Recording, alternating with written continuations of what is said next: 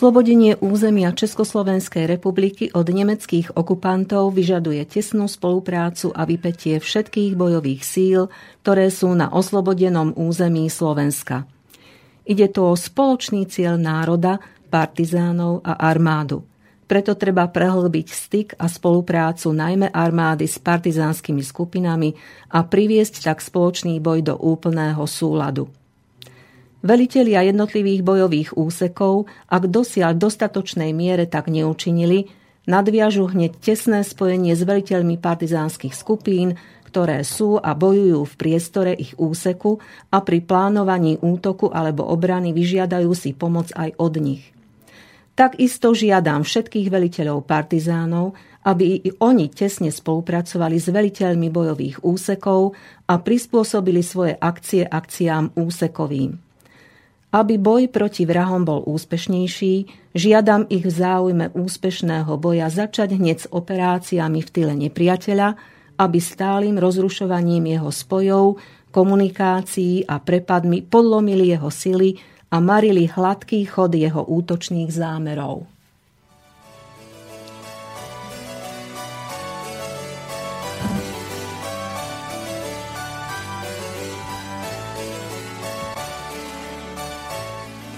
Toľko citát z rozkazu veliteľa povstaleckej armády generála Jána Goliana o spolupráci vojakov s partizánmi zo dňa 13. septembra 1944, ktorým začíname dnešnú históriu na dlani o pôsobení partizánov a ich historickej úlohe v Slovenskom národnom povstaní. Podobne ako povstalecká armáda, o ktorej sme hovorili v septembrovom vydaní našej relácie, aj partizánske hnutie počas 71-ročnej histórie SNP prešlo si tom rôznych, nie vždy historicky objektívnych hodnotení, ktoré mu skôr ublížili, sprofanovali jeho skutočnú úlohu v protifašistickom zápase Slovákov v druhej svetovej vojne.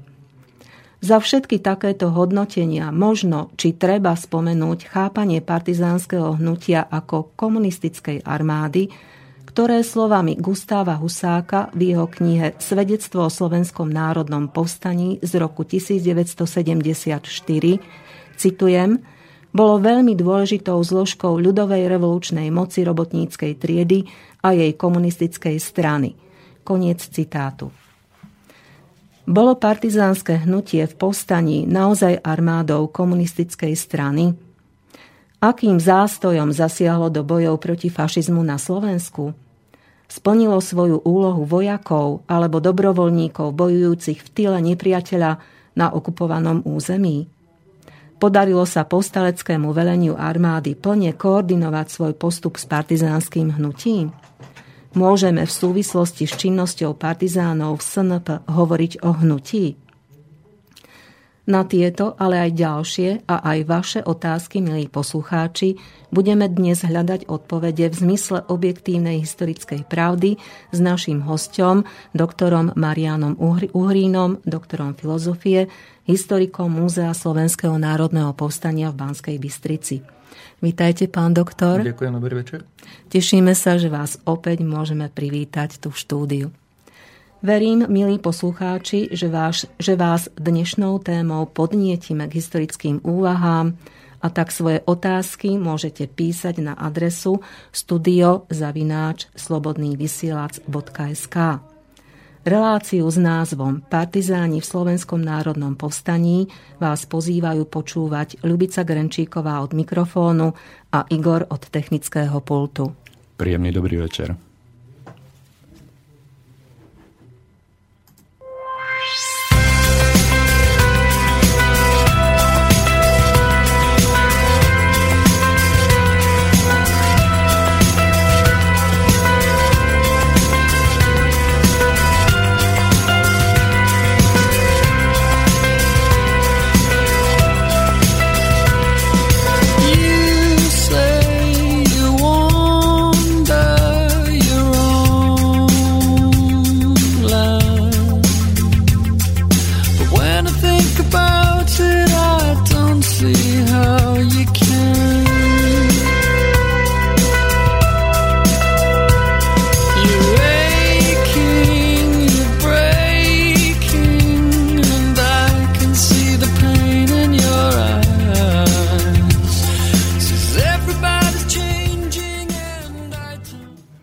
Partizáni v Slovenskom národnom povstaní, to je teda dnešná téma histórie na dlani. A ešte raz predstavím nášho hostia, pána doktora Mariana Uhrína, doktora filozofie z Múzea Slovenského národného povstania.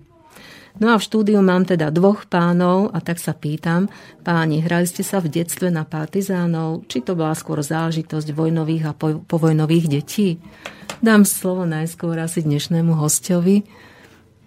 Ja si myslím, že v tej mojej generácii ešte to bolo úplne bežné, že sme sa ako malé deti hrávali na vojakov či partizánov, či už to bolo pod vplyvom rôznych filmov, ktoré v tej dobe bežali, alebo z iných dôvodov asi. Neviem, či aj dnes sa malí chlapci hrávajú na vojakov. Môj ešte nie, takže uvidíme. A Igor? Samozrejme, tak aj my sme sa hrávali na vojakov, na indiánov, na rôznych kobojov a to patrilo vlastne k chlapčenskej výchove a k chlapčenským hrám. Boje, súperenie, súťaženia, takéto aktivity. Dobre, no a teraz ideme hovoriť v podstate k tej našej historickej téme, takže v podstate partizánske hnutie sa na Slovensku rozvíjalo viac menej v roku 1944 ako naozaj súčasť Slovenského národného povstania, ale začiatky partizanského hnutia, respektíve formovania partizanských skupín spadajú ešte do skorších období. Takže kedy na Slovensku začali vznikať prvé partizánske skupiny, e, čo bolo príčinou ich vzniku, aké bolo ich pôsobenie alebo nejaká činnosť, či naozaj teda mohli už v roku 1942 e, robiť nejakú diverznú podvratnú činnosť alebo aký mali význam pre odboj. Také náznaky alebo snahy môžeme badať tak od roku 1941 alebo respektíve od roku 1942, ale nemožno to vnímať v tom tom videní partizánskych jednotiek, partizánskych skupín. Osobne by som sa skôr prikláňal k tomu, že to nemôžno považovať za vznik skutočných partizánskych jednotiek. Boli to malé skupiny, ktoré nemali vojenský výcvik, nemali vojenské vybavenie. Skôr to boli ľudia, ktorí sa potrebovali ukryť pred eh, perzekúciami zo strany režimu často išlo, alebo z istej časti išlo aj o Židov, ktorí sa týmto vlastne vyhli transportovaniu dočasne, lebo všetky tieto skupiny, ktoré vznikli či už na západnom Slovensku, skupina Janka Kráľa, alebo potom na východnom Slovensku skupina okolo Boroša, boli v podstate zlikvidované eh, štátnymi orgánmi. A takisto ďalšie pokusy, ktoré boli či už Exnár na Sitne, alebo komunistickou stranou v legalite vypracovaný štatút bojových janošikovských družín. Všetko išlo vlastne o nejaké um, skutočne len pokusy. Skutočne uh, reálne začali tie partizánske jednotky vznikať až niekedy koncom roka 1943, začiatkom roku 1944 a aj v tomto prípade ešte nemožno hovoriť o skutočných partizánskych jednotkách ako bojových, pretože Nebolo ešte proti komu bojovať, nebolo s čím bojovať, tie skupiny boli málo početné. E, reálne, skutočne partizánske jednotky sa formujú až e, koncom jary alebo lete 1944 a reálne zasahujú do bojov až vlastne na konci augusta. Čiže reálne sa to samozrejme odvíjalo aj od tej vojenskej situácie, ktorá tu v podstate bola aj na Slovensku, aj teda na východnom fronte. A samozrejme, že vzostup partizánskeho hnutia potom môžeme teda o ňom hovoriť až e, teda koncom, alebo teda v lete roku 1944. Áno, samozrejme, všetká tá činnosť je v istom širšom rámci toho, čo sa dialo v priestore Európy alebo východného frontu. Áno, čiže musíme mať na zreteli postup teda tý frontu, frontových alebo vojenských, vojenskej situácii, frontových udalostí a takisto aj situáciu v protifašistickom odboji. Takže vieme povedať, kedy presne alebo kedy e, prišli na Slovensko e, partizánske skupiny nejaké buď zo zahraničia, alebo teda vznikli tu u nás, pretože tie partizánske skupiny, ktoré nakoniec na Slovensku pôsobili, tak naozaj prišli Eh, buď z hraničia a pod ich vplyvom vznikli teda aj u nás domáce, tak ako sa to všetko teda dialo, ako by sme mohli charakterizovať teda tie začiatky eh, v lete roku 1944? Ja by som sa vrátil možno do tej zimy 43-44, kedy sa začínajú, ale skutočne len začínajú formovať prvé takéto skupiny. E, v tom období až do jary išlo viac menej vo väčšine prípadov o utečencov, e, obývať občanov Sovietskeho zväzu, ktorí utekali či už z zajateckých táborov alebo nasadení na nútené práce z Nemecka, z Rakúska, z protektorátu. Časť z nich bola umiestnená aj v tábore na Orave, kde vlastne boli využívaní na verejnoprospešné práce pri stavbe priehrady Oravskej. No a títo ľudia mali relatívne slušnú podporu v istých oblastiach Slovenska, kde sa tým pádom nejakým spôsobom nazromaždil väčší počet týchto ľudí.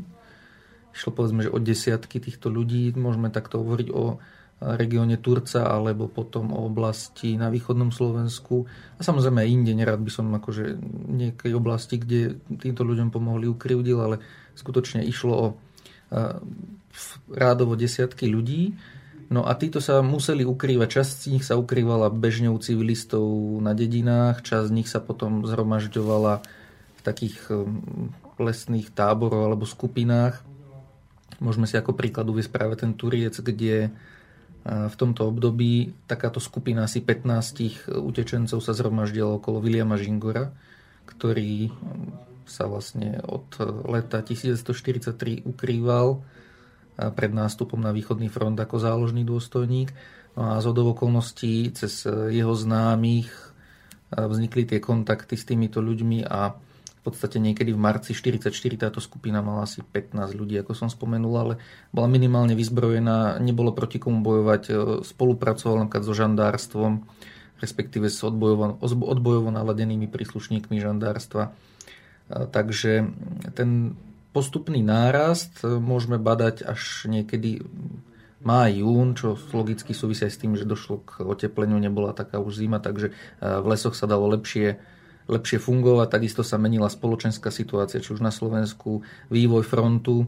Takže tie skupiny narastali a dosahovali um, v tých, v tých najlepších prípadoch, v tomto Turci, um, prešli cez 100 až nakoniec v tom koncom toho leta dosiahli možno nejakých 300, 300 ľudí, ktorí boli rozmiestnení uh, v rôznych častiach, teda Turca v takých lesných táboroch niekoľkých, pretože nebolo možné na jednom mieste zásobovať takú skupinu ľudí ani ju nejakým spôsobom ukryť, takže boli rozmiestnení do asi 5-6 táborov, ktoré mali vlastne svoje také spádové oblasti, odkiaľ boli zásobovaní. Uh, hovorím práve o tomto regióne práve preto, že bol relatívne veľmi dobre organizovaná tá činnosť, čo sa týka fungovania, zásobovania existencie týchto, týchto táborov. V iných oblastiach samozrejme takisto môžeme hovoriť o podpore týmto skupinám v istej teda časti obyvateľstva, lebo nemožno hovoriť, že celé komplet obyvateľstvo Slovenskej republiky vtedajšej podporovalo partizánov, ale e, tá podpora bola pomerne silná aj teda v iných regiónoch, ale ten Turec, keď som spomenul, tak som teda ostal pri ňom. Tak to je pomerne dosť veľa ľudí, 100 až 300 ľudí v podstate v Turcii, čiže naozaj tam sa sústreďoval e, sústreďoval základ možno, že neskorších aj teda partizánskych skupín, ktoré už pôsobili v rámci Je to tak, že vlastne Turec potom bojov. zohral takú, takú funkciu e, toho miesta, kde sa e, by som si dovolil povedať, že väčšina partizánskych brigád nakoniec nejakým spôsobom začala fungovať alebo začala organizovať. Uh-huh.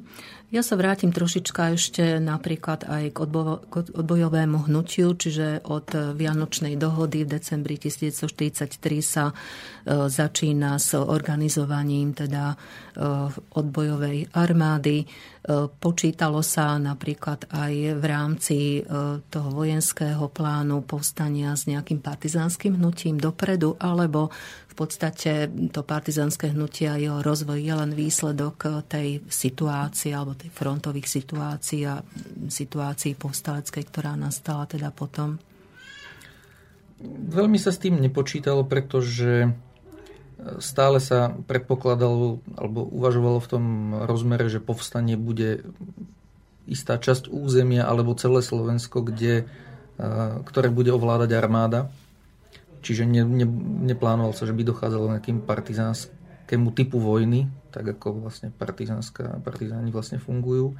No aj tieto skupiny, ktoré sme spomínali, až do príchodu sovietských e, skupín, napriek tomu, že už tu mali sme občanov Sovietskeho zväzu, tieto skupiny neboli napojené na partizánske orgány alebo orgány riadenia partizánskeho hnutia v Sovietskom zväze. Boli to, bola to vlastne taká, taký vznik z dola, aj keď úzko napojený na odbojové skupiny na Slovensku, či už teda demokratické alebo komunistické, ale ani v tomto období nemôžno hovoriť, že by tí komunisti mali nejaký významnejší vplyv na tieto skupiny. Skutočne tá skladba tých ľudí bola veľmi rôzna. Áno, čiže skôr potom podnet na rozvoj takej činnosti, možno, že dal aj príchod e, už tých organizovaných partizánskych skupín, ktoré sem vysielali teda orgány sovietskej armády. Je to tak, alebo e, v podstate využili sovietské armády aj teda tú základňu, ktorá vznikla na Slovensku? využili. V podstate e, sovietská armáda bez ohľadu na vývoj situácie na Slovensku vysadzovala e, rôzne takéto skupiny do tyla nemeckých jednotiek, či už to boli skupiny organizačné, ktoré mali za úlohu organizovať partizánske jednotky e, z miestneho obyvateľstva a prevádzať diverznú činnosť a spravodajskú činnosť, alebo to boli špeciálne skupiny, ktoré mali na úlohu diverzné akcie, spravodajskú činnosť a podobne. A takisto tieto skupiny boli organizované alebo vysielané rôznymi orgánmi e, zo Sovietskeho zväzu, či už to bol napríklad e, Ukrajin, druhý ukrajinský front alebo jednotlivé fronty, alebo ukrajinský štáb partizánskeho hnutia, takisto hlavný štáb e, z Moskvy, NKVD. Jednoduch, a tieto skupiny mali rôzne rozkazy, rôzne úlohy, čo nám z dnešného pohľadu spôsobuje isté problémy pri chápaní, prečo niektoré tie skupiny počas povstania alebo v priebehu druhej svetovej vojny fungovali takým spôsobom, ako máme zaznamenané teda v archívnych prameňoch. Mm-hmm. Čiže neboli ani koordinované teda e, medzi sebou? Boli medzi sebou koordinované samozrejme. Mm-hmm. Tam nemôžno hovoriť, že by medzi sebou kontakty nemali, ale vždy prioritne e, koordinovali svoju činnosť so svojím nadriadeným orgánom sovietskej armády. Mm-hmm. Môžeme si spomenúť aj nejaké konkrétne partizánske skupiny, ktoré takto boli vyslané na Slovensko, či už tým ukrajinským štábom partizánskeho hnutia alebo ukrajinským frontom. Ono je veľ, pre nás veľmi ťažko rozlíšiť, ktorá skupina kým bola vyslaná, pretože to by si vyžadovalo niekoľkoročný výskum v ruských archívoch, respektíve v archívoch na Ukrajine. Napriek tomu, že čiastočne ten výskum bol urobený do roku 89 zďaleka není kompletný, nehovoriac o materiáloch, ktoré boli tajné v tej dobe. Ale takým zlomovým bodom je vlastne vysadenie prvej organizátorskej skupiny e, na Slovensku v noci z 25. na 26. júla, čo bola skupina e, Piotra Veličku. Táto bola vysadená vlastne v priestore Nízkych Tatier, nadviazala kontakty z hodov okolností práve s turčianskými partizánmi okolo Viliama Žingora a na ich podnet sa potom aj presunuli vlastne z nízkych Tatier do e, priestoru Turca, ale medzi tým e, v tom istom priestore zabezpečili pristátie ďalších takýchto skupín, či už môžeme spomenúť skupinu Kalínu Jegorova, Sečanského polu a ďalších, čo boli práve zárodky ďalších partizánskych brigád a zväzkov, ktoré potom na území Slovenska fungovali. A všetky tieto sa postupne teda presunuli do, do Turca, do priestoru Kantora a Sklaby niekde, kde dochádzalo k ďalšiemu formovaniu týchto skupín. Traduje sa v historickej literatúre, neviem, či to bolo naozaj tak, že vraj uh, nejaký z parašutistov pristál na kostolnej veži v Litovskej osade. A... Áno, to je pravda. Uh-huh. Ten výsadok e, neprebehol tak ideálne, ako si predstavovali. Bol v podstate rozdelený na dve skupiny, došlo aj k zraneniam teda členov výsadku. Jeden z nich teda pristal na padáku na kostolnej veži a podarilo sa mu stadiaľ dostať. Takisto vybavenie skupiny skončilo v obci a stalo sa vlastne korisťou štátnych orgánov Slovenskej republiky vtedajšej. Ale ako som spomenul, tie nasledovné výsadky a dodávky materiálu túto stratu v podstate plne nahradili.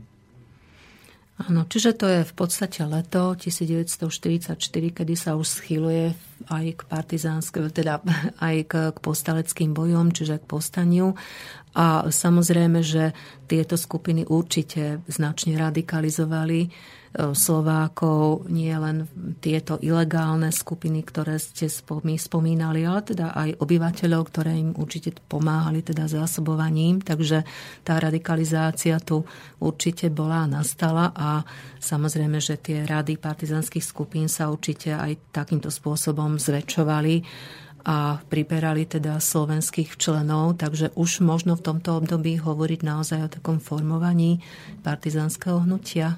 Áno, v podstate ten, tie mesiace jún, júl, august e, znamenali ten skutočný vznik a e, k tomu najväčšiemu nárastu práve prišlo v tom auguste po príchode týchto organizátorských skupín, ktoré mali svoje jasné úlohy, mali vlastne destabilizovať tylo nemeckých e, vojsk nemeckého frontu ale oni prišli sem a prišli vlastne do územia, ktoré bolo mierové, priateľsky naladené, existovali tu odbojové skupiny, existovali tu zárodky partizánskych skupín, čiže ten štart bol potom veľmi rýchly, vznikali prvé partizánske brigády a, a možno povedať, že bol to taký impuls, aj keď už v tých prvých e, dňoch dochádzalo k istému nepochopeniu, by som to nazval, medzi e, Slovákmi, alebo e, ľuďmi, ktorí v týchto skupinách boli sovietskými utečencami a týmito sovietmi, sovietskými organizátormi, pretože e, mali rôzne pohľady na to, ako má partizánska jednotka fungovať, čo majú robiť. Takisto nie všetci tí občania Sovietskeho zväzu, ktorí sa tu zdržovali, boli ochotní vstúpiť do týchto jednotiek, takže často aj pod nátlakom boli vlastne donútení e, vstupovať do týchto jednotiek, čo zase spôsobovalo potom isté negatívne javy, ktoré neskôr teda spôsobili takéto nedobré meno partizánom. Áno, čiže tie partizánske jednotky prichádzajúce z východu, teda zo Sovietskeho zväzu, z územia, z Ukrajiny, tak boli určite dobre disciplinovane e, e, reorganizované. Boli dobre organizované, ale zase boli to rôzni ľudia, ako sú ľudia sú mm-hmm. rôzni, tak aj tam by sme našli dobrých ľudí, aj zlých ľudí, ktorí sa v podstate niečo, ničo neštítili. Ale treba si uvedomiť aj to, že áno, ľudia sú rôzni a na druhú stranu aj títo ľudia mali niečo za sebou, mali nasadenie v Sovietskom zväze, videli nemeckú brutalitu, takže zažili, ako to funguje na tom fronte a v tyle, ako Nemci postupujú proti partizánskym jednotkám v Bielorusku, na Ukrajine, ako vypalujú dediny. Takže ich motivácia, ich rozkazy boli kde si úplne inde ako u tých Slovákov, pre ktorých to bolo niečo nové a ešte nechápali, prečo s takou brutalitou sa vlastne postupuje pri týchto bojoch. Mm-hmm.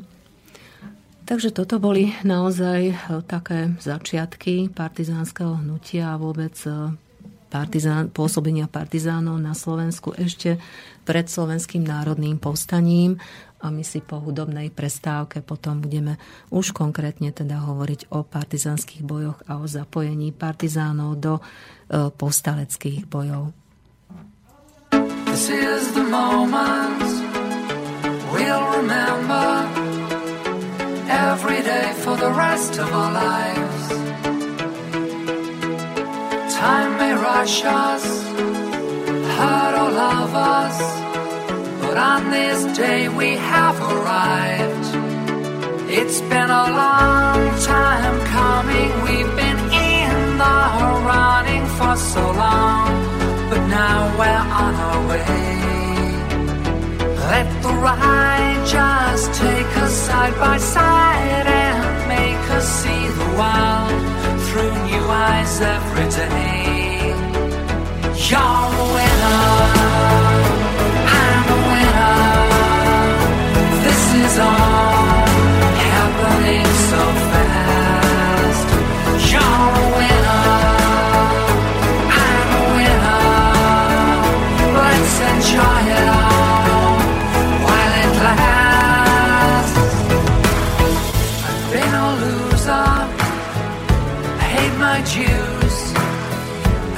my way up from the ground.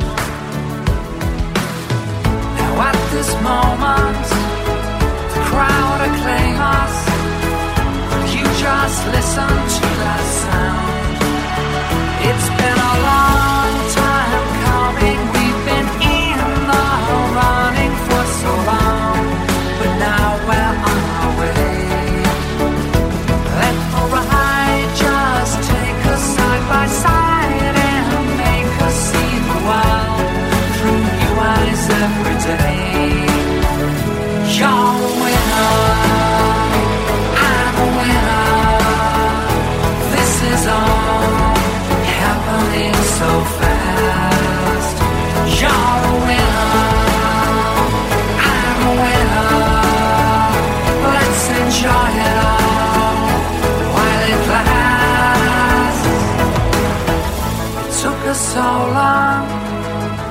We worked so hard. We came so far just to compete. But don't forget all the love and laughter. Now the world is at our feet. Looking back at all the times we felt downcast. Didn't think we were going anywhere, just living in the past. But in that desperation? you get inspiration.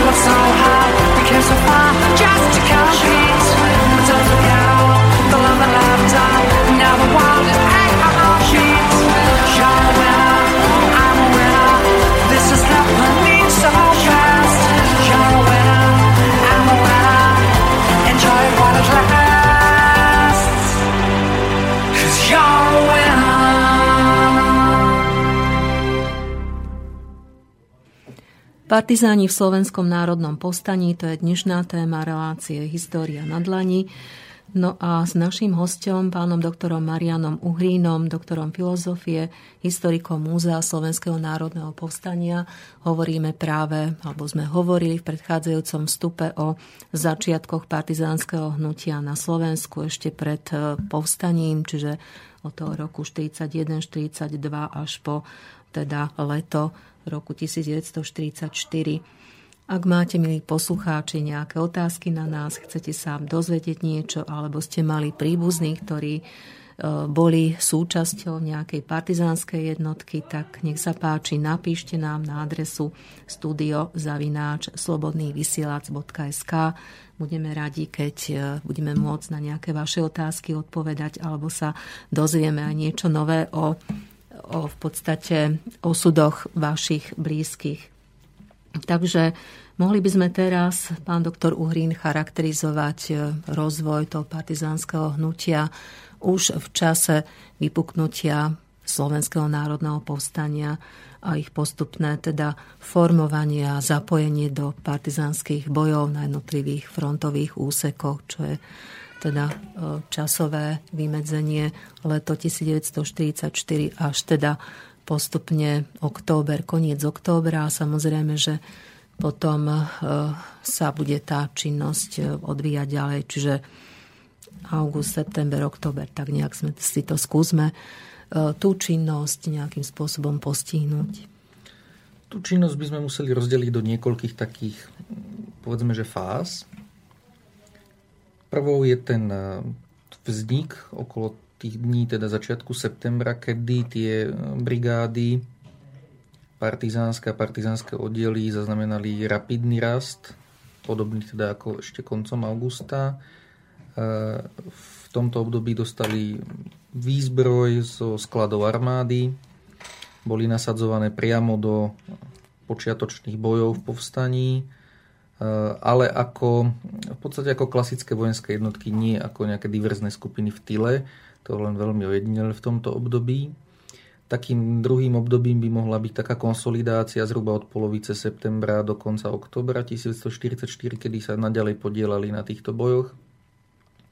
Časť eh, partizánov v tomto období prešla aj na západné Slovensko, kde takisto došlo k rozvoju v tomto, v prípade už išlo skutočne o nejakú takú partizánsku činnosť v tyle nemeckých jednotiek. Podobne tak bolo aj na východnom Slovensku, kde už teda od e, toho predpovstaleckého obdobia fungovali e, partizánske jednotky, teda napríklad teda e, jednotka Čapájev, ktorí takisto prevádzali tú klasickú partizánsku činnosť, aj teda posilnení v septembri príslušníkmi polnej armády generála Malára, ktorá bola na konci augusta, začiatkom septembra odzbrojená Nemcami a čas teda je príslušníkov sa pridalo k partizánom, posilnili tak ich rady, vytvorili nové oddiely, nazývame ich ako vojensko-partizánske oddiely, kde v podstate boli zložené z vojakov, ale nejak do začiatku oktobra tieto, tieto jednotky um,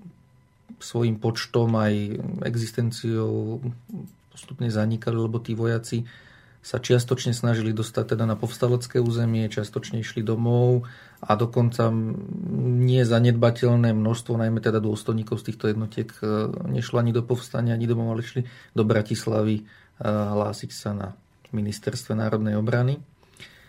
No, e, ďalšou fázou, to je koniec októbra 1944, kedy ten tlak nemeckých jednotiek na povstalecké územie spôsobil porážku povstania a Takisto môžeme zaznamenať rapidný pokles príslušníkov partizánskych jednotiek, lebo logické, že takú masu ľudí plus ešte povstaleckú armádu nie je možné v lesoch organizovať ani zásobovať. Takže došlo k poklesu teda tých členov aj tej činnosti. V tom období išlo skôr o prežitie ako o nejakú bojovú činnosť, ale zase záleží aj od istých oblastí Slovenska, lebo u partizánskych jednotiek veľmi, veľmi dôležité prihliadať práve na región, aj na konkrétnu partizánsku jednotku. Zo všeobecnenia budú naozaj veľmi všeobecné a budú spôsobovať isté možno aj nedorozumenia. No a um, tou ďalšou fázou je tá zima 44 až do jary 45, kedy s tým, ako sa posúval front, tak partizánske jednotky sa znovu akýmsi spôsobom aktivovali ľudia sa k ním vracali, prichádzali k ním ďalší, zúčastňovali sa alebo zintenzívnila sa diverzná činnosť, spravodajská činnosť s tým, ako postupovala front a v koordinácii teda s nadriadenými orgánmi na druhej strane frontu až e, do okamihu, kedy partizáni prechádzali na pokyn cez front na oslobodené územie alebo naopak podielali sa priamo na oslobodzovaní pri tých frontových bojoch. A tento proces e, je teda od teda jesene 44 až do nejakého apríla 45 od východu na západné Slovensko sa v podstate tento proces opakuje, až sa dostávame teda do, na koniec vojny, kedy ešte môžeme spomenúť to, že existovala by ďalšia takáto fáza, keby vojna trvala dlhšie, tak časť z týchto partizánov, či už to boli sovietskí alebo aj slovenskí, ktorí sa osvedčili v bojoch, boli vybratý na ďalší výcvik a ďalšie vysadenie smerom na západ, teda na území protektorátu Nemecka a podobne. Ale tým, že vojna skončila, tak väčšinou títo ľudia teda ostali v tých výcvikových centrách. Dá sa nejak aj vyčísliť, povedať nejaké priame konkrétne číslo, že áno, toľkoto partizánskych skupín operovalo na území Slovenska od leta 44 do mája. Je to ťažko povedať, lebo ten proces eh, organizácie organizácie bol pomerne zložitý, čiže to, čo existovalo ako oddiel, následne ako brigáda, mohlo znovu existovať ako oddiel a podobne. Môžeme povedať, že v tom najväčšom rozmachu v oktobri 44 by sme mohli povedať, že tých partizánov bolo povedzme, že 12 tisíc. Udáva sa aj vyššie, vyššie počty, ale ja sa osobne prikláňam práve k tomuto číslu ktoré potom rapidne kleslo, môžem povedať, že brigády, ktoré mali 1200 príslušníkov počas povstania, tak mohli klesnúť na nejakých 300 e, koncom októbra alebo začiatkom novembra, alebo dokonca na nejakých 50 ľudí. Čiže mohli by zostaviť tak maximálne partizánsky oddiel, aj keď naďalej fungovali ako partizánska brigáda. A ako som spomenul, postupne s tým, ako postupoval front a tá činnosť sa zintenzívnila, tak znovu naberali tie počty. Ale už nedosiahli tie počty také, ako počas povstania. Áno, spomínali ste tu také termíny ako partizánsky oddiel, partizánska brigáda, partizánsky zväzok, čiže o akých počtoch by sme mohli hovoriť e, konkrétne pri oddieli, e, koľko tvorilo brigádu alebo zväzok dokonca? Ťažko hovoriť o počtoch, lebo je to armáda, tie počty nie sú dané tabuľkami, sú vždy um, tie jednotky organizované v tom danom priestore ad hoc, by sa dalo povedať. A um, niektorý oddiel mal 10-15 ľudí, iný oddiel mohol mať um, radovo niekoľko desiatok. A ako som spomenul, vieme, kedy tá brigáda mala viac ako tisíc ľudí, vieme, keď tá brigáda v priebehu dvoch, troch týždňov klesla na nejakých 56 ľudí. Následne znovu do prechodu frontu stúpla na 350 ľudí, takže je to veľmi individuálne vo vzťahu k jednotlivým tým partizánskym jednotkám, ale možno povedať, že partizánsky oddiel bola taká tá najnižšia, najnižší stupeň organizačnej formy, vyššie potom existovali partizánske brigády, partizánske pluky alebo partizánske zväzky, ktoré sa teda skladajú buď z viacerých oddielov alebo brigád. Mm-hmm. Takže samozrejme sa to menilo od tej situácie a e, mohli by sme si teraz povedať, e, ktoré partizánske oddiely, skupiny, brigády a tak ďalej, e, kde na postaleckých frontoch pôsobili, e, akým, s akým významom, či splnili tú, tie, tú svoju funkciu, ktoré, ktorú v podstate dostali aj od velenia povstaleckej armády, ale zároveň aj od velenia partizánskeho hnutia, pretože aj tu na postaveckom území vznikali orgány, ktoré mali riadiť toto partizánske hnutie. Tak mohli by sme si hneď aj povedať, ktoré to boli teda tie orgány. V podstate od tých prvých dní povstania dochádzalo k spoločnej činnosti armády a partizánov, ale dochádzalo takisto aj k prvým nedorozumeniam, pretože tieto jednotky nemali spoločné velenie. Tam, kde partizánsky veliteľia uznali, tak tam sa prispôsobili teda povstaleckému veleniu, čo spôsobovalo potom problémy ako napríklad na Strečne. To sme si spomínali minule, kde Veličko neobsadil pravý breh váhu a spôsobil tak vlastne ústup povstalcov hlbšie do Strečenskej tiesňavy. To je taký ten najznámejší prípad také, také nekoordinovaného postupu. Ukázalo sa, že ten postup je potrebné koordinovať, takže vznikali rôzne styční dôstojníci zo strany armády u partizánskych jednotiek v snahe koordinovať ten postup. Takisto títo styční dôstojníci boli na rôznych úrovniach, teda od tých najnižších až po no, to velenie povstaleckej armády. No a takou vrcholnou formou tohto všetkého bol hlavný štáb partizánskych oddielov, ktorý vznikol tu v Banskej Bystrici sídlo mal na námestí. A na čele stal Karol Šmitke, ktorý mal ale e, ako nevojak vlastne vojenských poradcov. Na veľiteľstvo boli pridelení aj dôstojníci armády, ktorí e, povedzme, že odišli z armády alebo e, boli ochotní pôsobiť na tomto veliteľstve. Toto veliteľstvo vlastne v rámci nejakej vojenskej organizácie sa snažilo o sfunkčnenie takéhoto systému na tej vojenskej základni alebo tej vojenskej báze s tým, že bolo tam samé osobné oddelenie, ktoré malo na starosti personálne záležitosti partizánskych jednotiek, spravodajské oddelenie, ktoré vyhodnocovalo a získavalo informácie, materiálne oddelenie, ktoré malo na starosti zásobovanie týchto jednotiek, samozrejme fungovala intendancia, autoslužba, dokonca s autodielňami v Pánskej Bystrici. Ale ten dosah na partizánske jednotky nebol vždy v podstate v plne v moci tohto veliteľstva, lebo ako sme si povedali, e, tie sovietské skupiny, ktoré organizovali tie brigády, mali svoje úlohy, svoje rozkazy, mali spojenie vysielačkami s svojimi nadriadenými orgánmi, čiže použi- poslúchali vlastne rozkazy týchto prioritne. Ale často samozrejme sa prispôsobovali aj požiadavkám povstalecké armády, ktoré boli tlmočené práve cez tento hlavný štáb partizánskych oddielov. No ale zase existovali aj partizánske jednotky, ktoré nemali spojenie s týmto hlavným štábom, takže vlastne fungovali úplne mimo neho, alebo to spojenie často bolo obmedzené z rôznych dôvodov, takže e, nemožno povedať, že by tento v podstate orgán veliteľský e,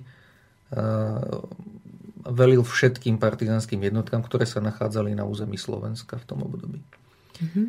To zásobovanie prebiehalo zase v spolupráci s armádou, pretože mm, zbranie a vybavenie, potraviny, rovnošaty, to všetko partizáni brali práve z, zo skladov e, armádnych, ale potom v rámci teda zásobovania povstaleckého územia zo Sovietskeho zväzu boli dodávané zbranie E, sovietského teda pôvodu, ktoré prišli na Slovensko priamo teda s určením pre partizánske jednotky.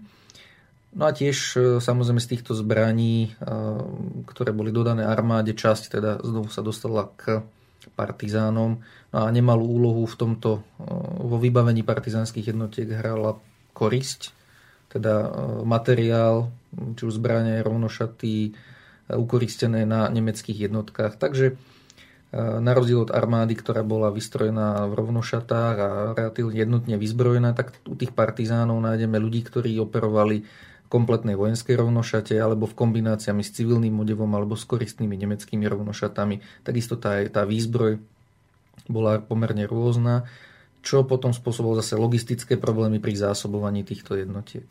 Mm-hmm. No musíme spomenúť, a to už asi potom možno, že v tých neskôrších obdobiach tej, tej zimy eh, roku 44-45 dôležitú úlohu v zásobovaní zohrávalo to civilné obyvateľstvo predovšetkým. Ale myslím si, že aj pred povstaním mnohí, teda tí v rámci jednotlivých regiónov určite ľudia zásobovali potravinami. Určite aj pred povstaním, aj po povstaní to zásobovanie civilným obyvateľstvom hralo kľúčovú úlohu, pretože to bola jediná možnosť, ako získať teda zásoby. No a tu sa dostávame aj k tomu, čo sa častokrát teda ako negatívne e, poukazuje na partizánske hnutie, že e, tieto potraviny vlastne kradli. Áno, stávalo sa to, je to v podstate bežný sprievodný jav frontových bojov, nielen počas povstania, ale to isté sa dialo povedzme za 30 ročnej vojny a podobne. Tam jednoducho tým ľuďom išlo o prežitie a podstate nemohli hľadieť alebo nehľadeli na nejaké utrpenie civilného obyvateľstva. V konečnom dôsledku aj dnes môžeme vysledovať v rámci e, rôznych asymetrických konfliktov, ako sa tomu dnes hovorí vo svete, to, že skutočne to civilné obyvateľstvo trpí najviac. Tak určite je to vždy tak asi v každej vojne, takže bohužiaľ, že je to teda tak. No a my po pesničke budeme pokračovať už v konkrétnych bojových operáciách jednotlivých partizánskych skupín.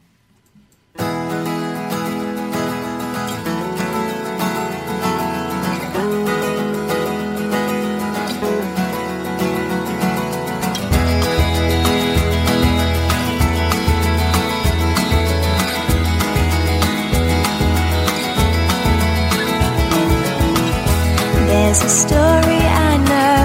We all leave and let go. There is nothing to hold us. In a moment of time, when the fruit becomes wine and the thought becomes the memory.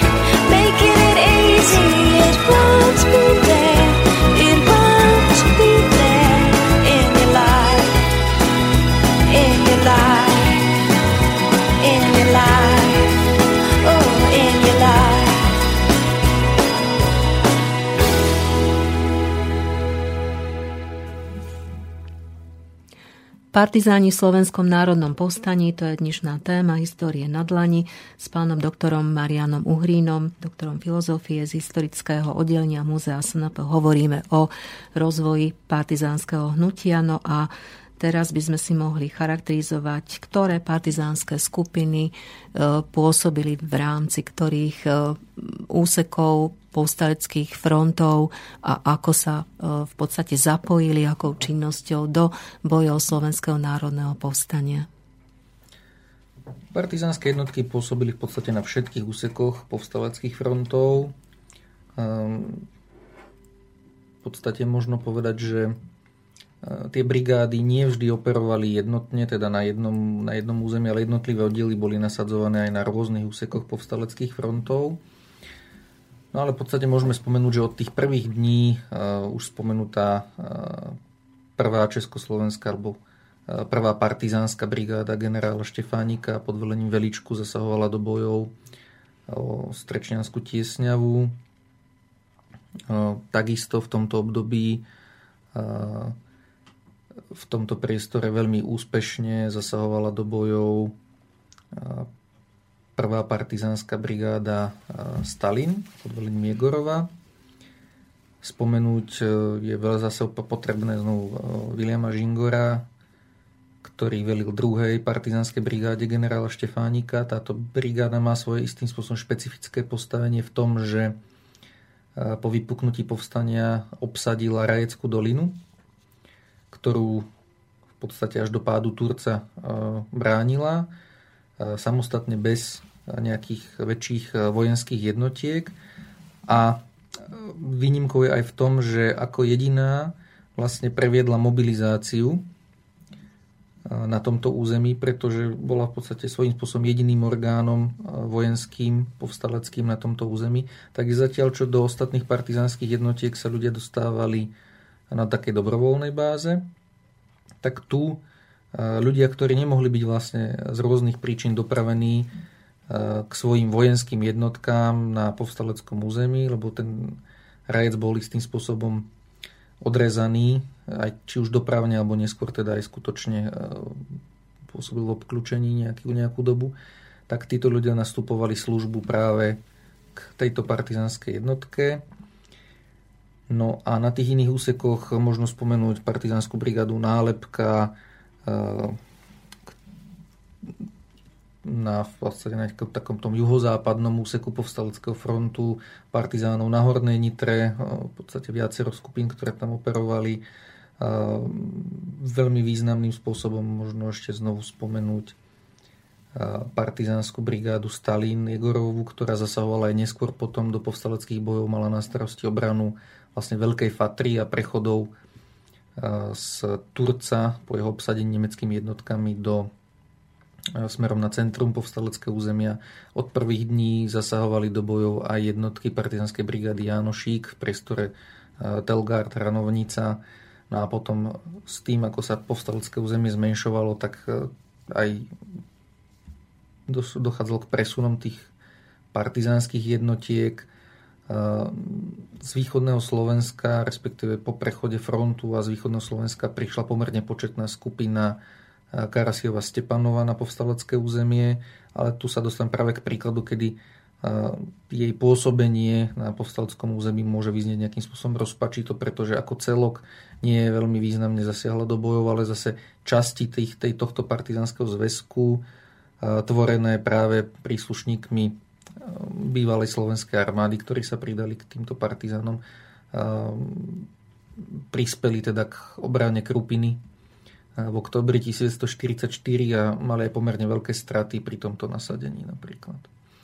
Keď sa vrátim znovu k, tej, k tým partizánom v tom severozápadnom Slovensku, bolo niekoľko početných partizánskych oddielov v priestore Oravy a Kisúc, ktoré operovali spolu s povstaleckými jednotkami e, v podstate v obklúčení.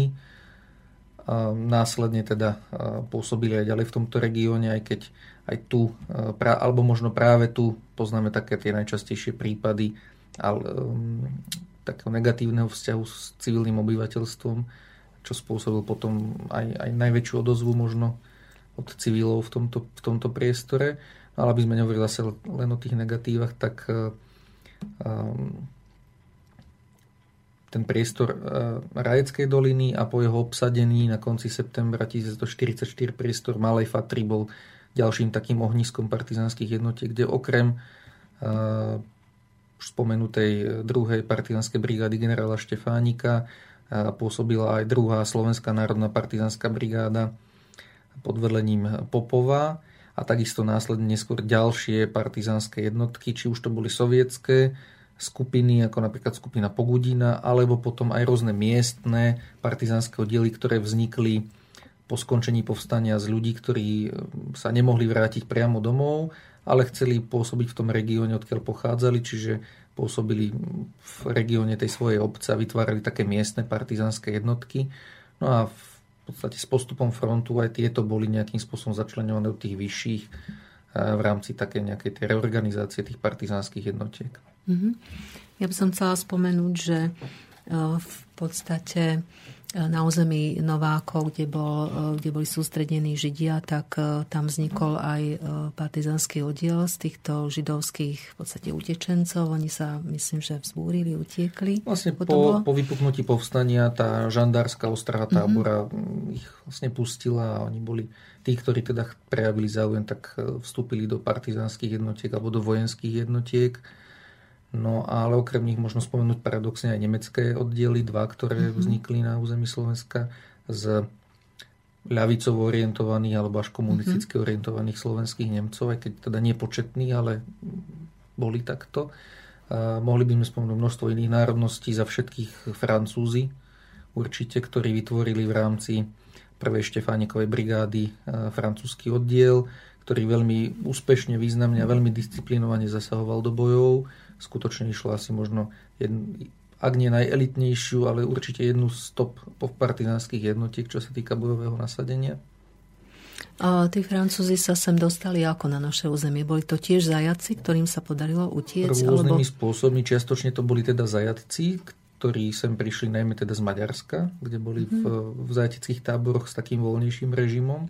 A takisto veľmi početní boli Francúz, Francúzi ako robotníci, ktorí boli totálne nasadení do zbrojoviek na území Slovenska.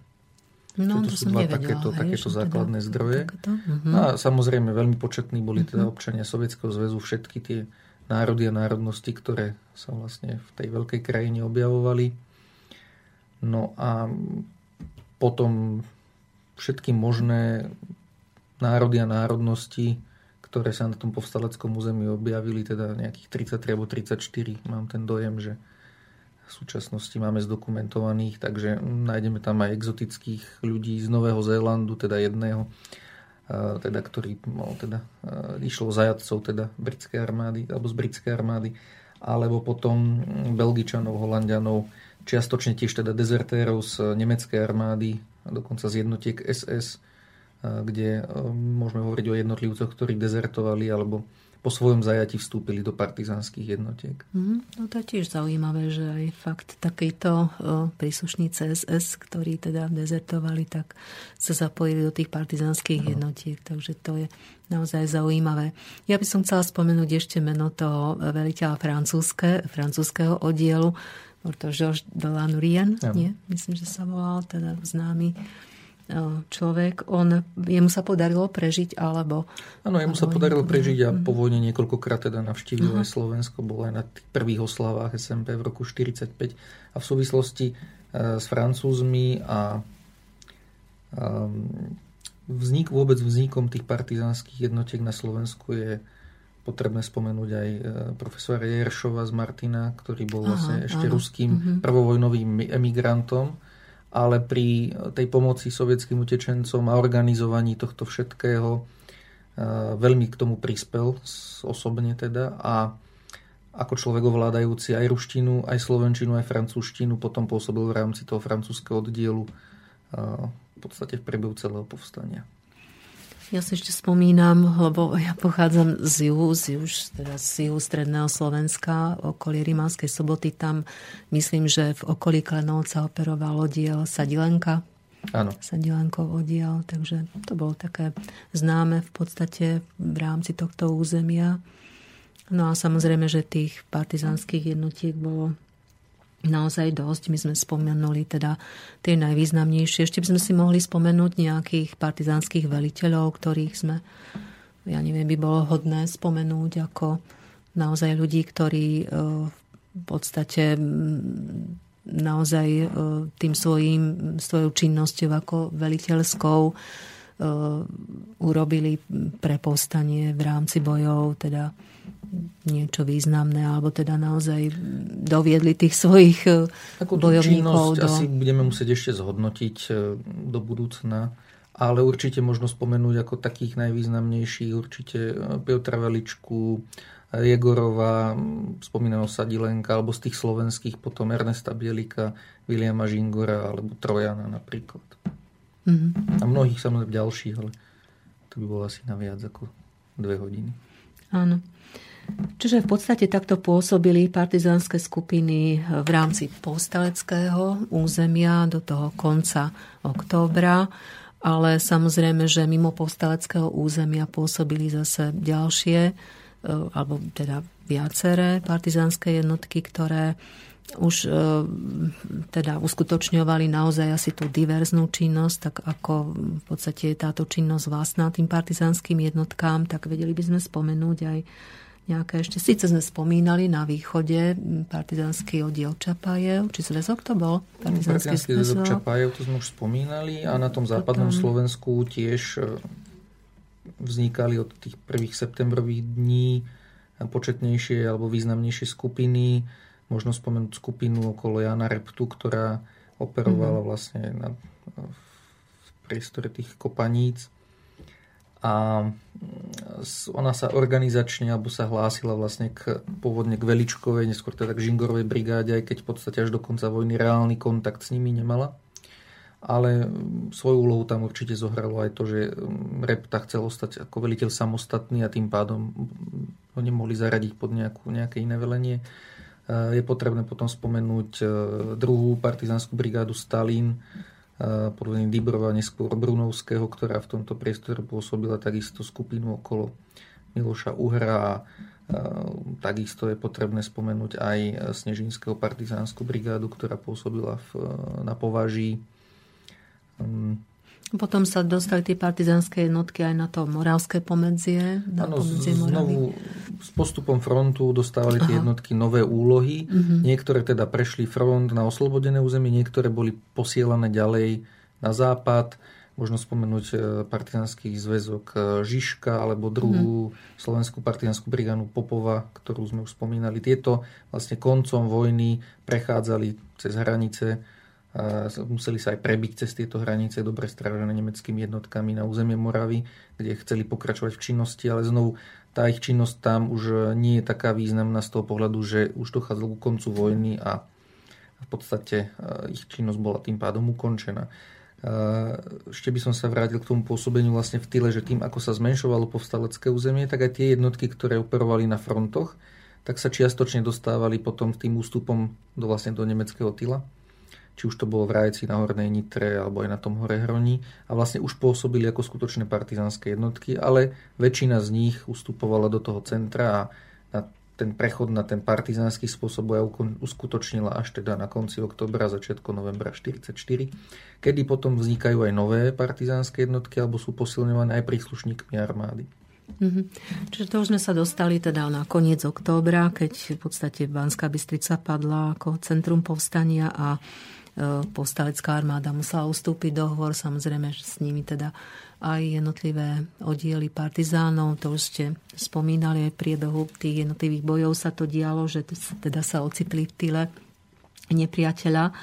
No a s tým prechodom na už tu partizáns, partizánsky spôsob boja, lebo teda aj slovenská armáda v podstate dostala roz, rozkaz, že má prejsť na takýto spôsob boja, tak samozrejme nastáva také nové obdobie teda tých bojov v rámci tej koordinácie hoci ťažko, ťažko asi možno, bolo možné koordinovať, vzniká hlavný štáb partizánskeho hnutia, ano. tak eh, chcem sa opýtať, či teda dokázal plniť tú svoju funkciu ako nejakého teda eh, veliaceho centra pre jednotlivé Dokázal plniť diely. úlohu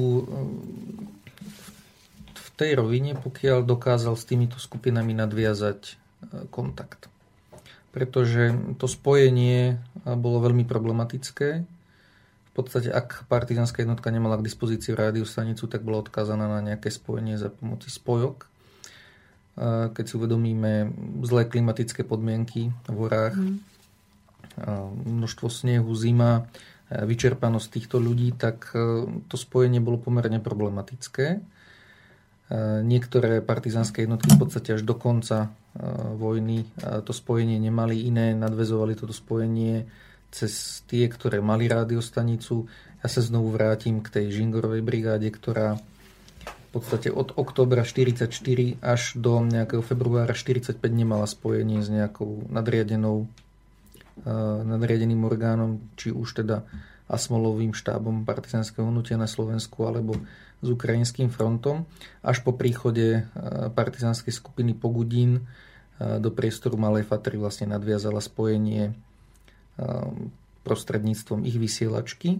No a potom samozrejme ešte nadviazala aj spojenie s Československým armádnym zborom, ale to už hovoríme vlastne o nejakom marci 45, kedy do priestoru Malej Fatry prenikla skupina diaľkového prieskumu armádneho zboru a zase prostredníctvom z nich nadviazali kontakt s armádnym zborom, čo potom ako príklad si môžeme uvieť, je to naozaj veľmi zaujímavé, že po spojení s skupinou Pogudín vykonali spoločne niekoľko akcií, ktoré boli teda schválené z Ukrajinského frontu. Zatiaľ, čo po spojení s e, armádnym zborom bola sa bola koordinovaná činnosť pri e, oslobodzovaní e, v podstate Turca, respektíve Marca, pardon, Martina, kde partizáni zasiahli priamo, alebo mali zasiahnuť priamo do oslobodzovacích bojov a čiastočne sa to podarilo, čiastočne teda pre ústup nemeckých jednotiek sa to už neuskutočnilo. Čiže pokiaľ tá koordinácia existovala, tak tie partizánske skupiny mohli fungovať aj spoločne. Pokiaľ samozrejme nebola alebo neboli na to podmienky, tak k tomu nedochádzalo. Lebo treba si uvedomiť, tí ľudia skutočne, okrem toho, že vykonávali bojovú činnosť, tak bojovali aj o svoj život. Museli v podstate si zadovážiť potraviny, zadovážiť strelivo, mm-hmm. zadovážiť ehm, výbušniny na diverzné akcie.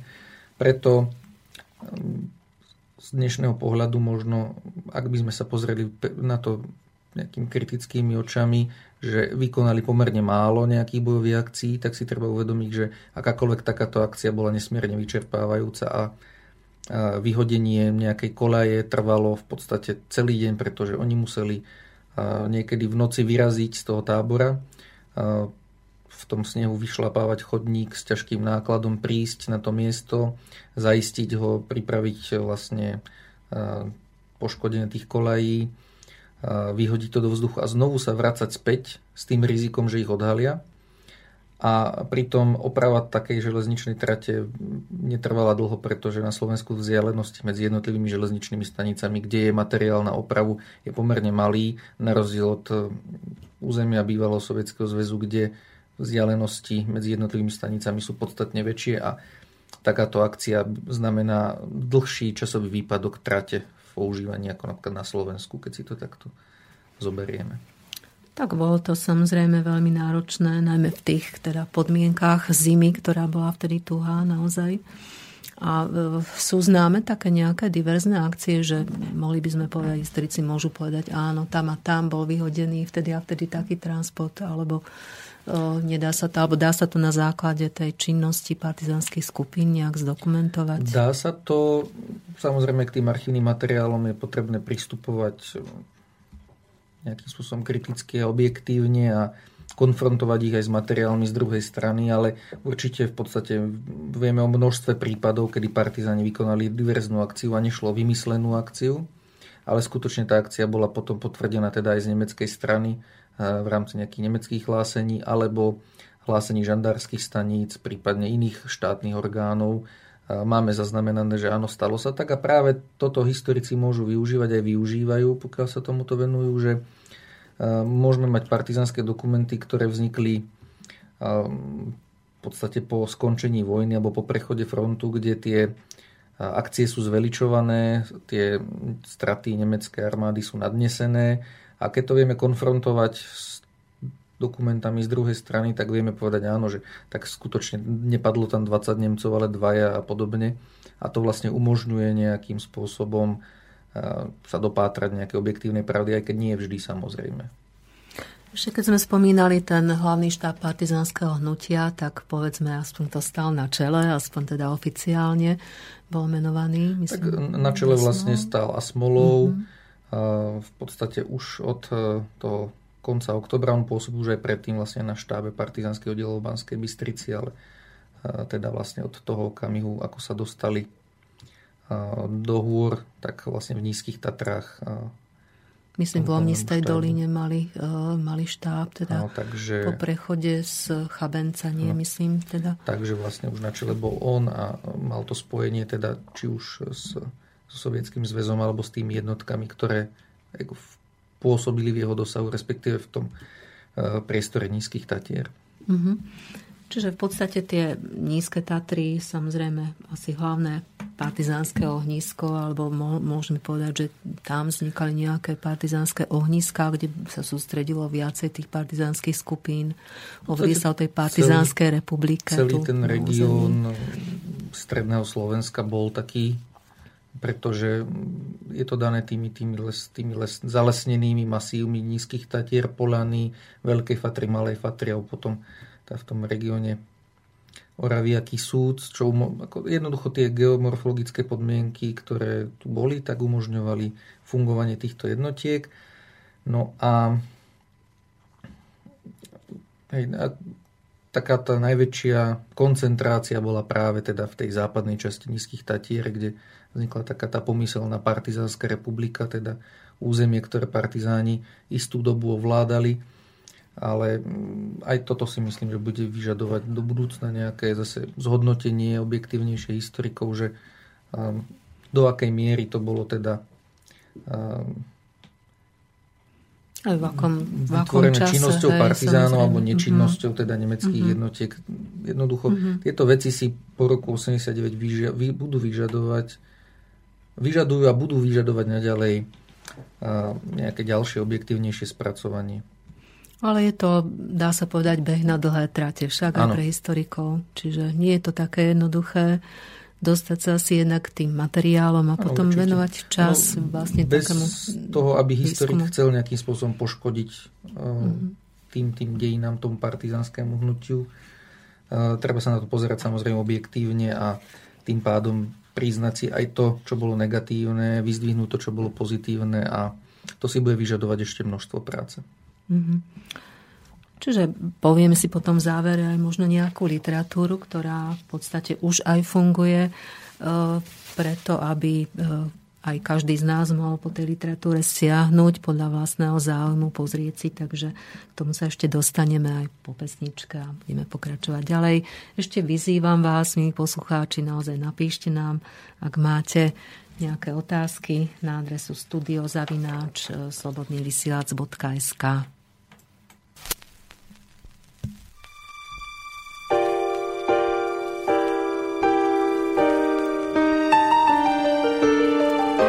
seems to be the hardest one.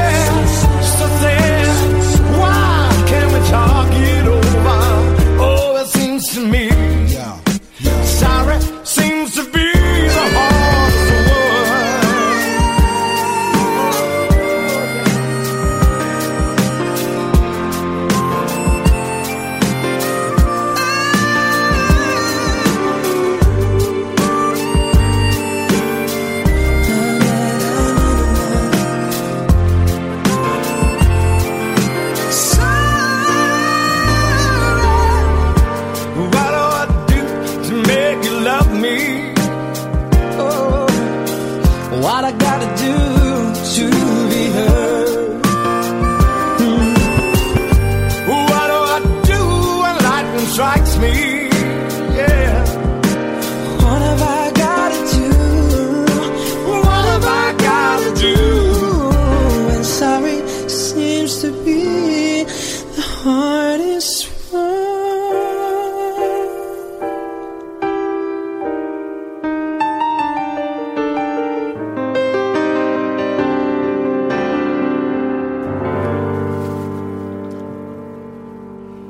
Partizáni v Slovenskom národnom povstaní je dnešná téma histórie na dlani s pánom doktorom Marianom Uhrínom, PHD z historického oddelenia Múzea SNP rozprávame na túto tému. No a hovorili sme o pôsobení partizánov pred povstaním, počas povstania. A teraz sme sa dostali k takej eh, aj otázke partizánskeho hnutia, pretože je známe z histórie, že partizáni sa tiež dopustili nejakých zločinov proti ľudskosti, takže aké to boli, prečo k ním vlastne dochádzali, možno ich tie zločiny nejakým spôsobom eh, nejakým spôsobom ospravedlniť, alebo bolo to vojnou. Je potrebné povedať, že pri vzniku partizánskych jednotiek e, sa do nich prihlásilo isté množstvo ľudí, ktorí mali nejakú e, aj kriminálnu minulosť, alebo to boli ľudia, ktorí mali isté osobnostné predpoklady na niečo takéto. Tomu sa nedalo v podstate zabrániť. Takže títo ľudia sa dopúšťali krádeží, aj vražd jednotlivcov, alebo aj e, skupín a rodín. Čiastočne tie partizánske brigády sa s tým vedeli vysporiadať a takýchto ľudí v podstate v rámci nejakých svojich súdov odsúdili a, a vieme o prípadoch, kedy takýchto ľudí za krádeže a vraždy popravili. Ale v takýchto, udalost, takýchto dejných udalostiach e, vojnových k takýmto činom dochádza. Jednoducho je to sprievodný jav, ktorému sa bohužiaľ ľudstvo nevie vyhnúť. A takisto tomu bolo aj na Slovensku.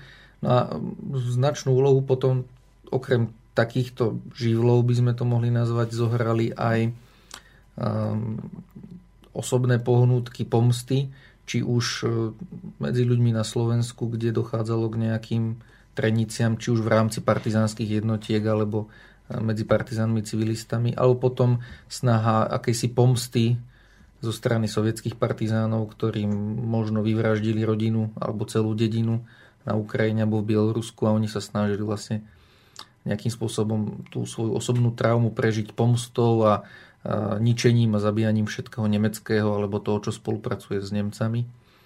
Takže v podstate už pred povstaním dochádzalo k takýmto, takýmto činom Možno spomenúť práve obec Klabiňu, kde dochádzalo k formovaniu tých partizánskych jednotiek a kde práve partizáni zvážali rôznych pomyselných špiónov, agentov gestapa, zradcov, udavačov.